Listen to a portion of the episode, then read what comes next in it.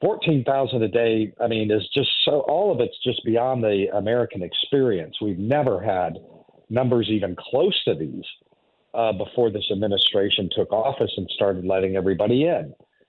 Um, so even if they were to take a victory lap, uh, maybe I mean it's not that much of a victory lap. Six thousand a day uh, coming between the ports of entry is still uh, something that is shameful. Really, I mean, no no American president has ever had numbers like that. This episode is brought to you by Progressive Insurance. Whether you love true crime or comedy, celebrity interviews or news, you call the shots on what's in your podcast queue. And guess what?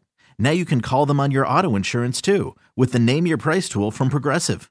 It works just the way it sounds. You tell Progressive how much you want to pay for car insurance, and they'll show you coverage options that fit your budget. Get your quote today at progressive.com to join the over 28 million drivers who trust Progressive. Progressive Casualty Insurance Company and Affiliates. Price and coverage match limited by state law.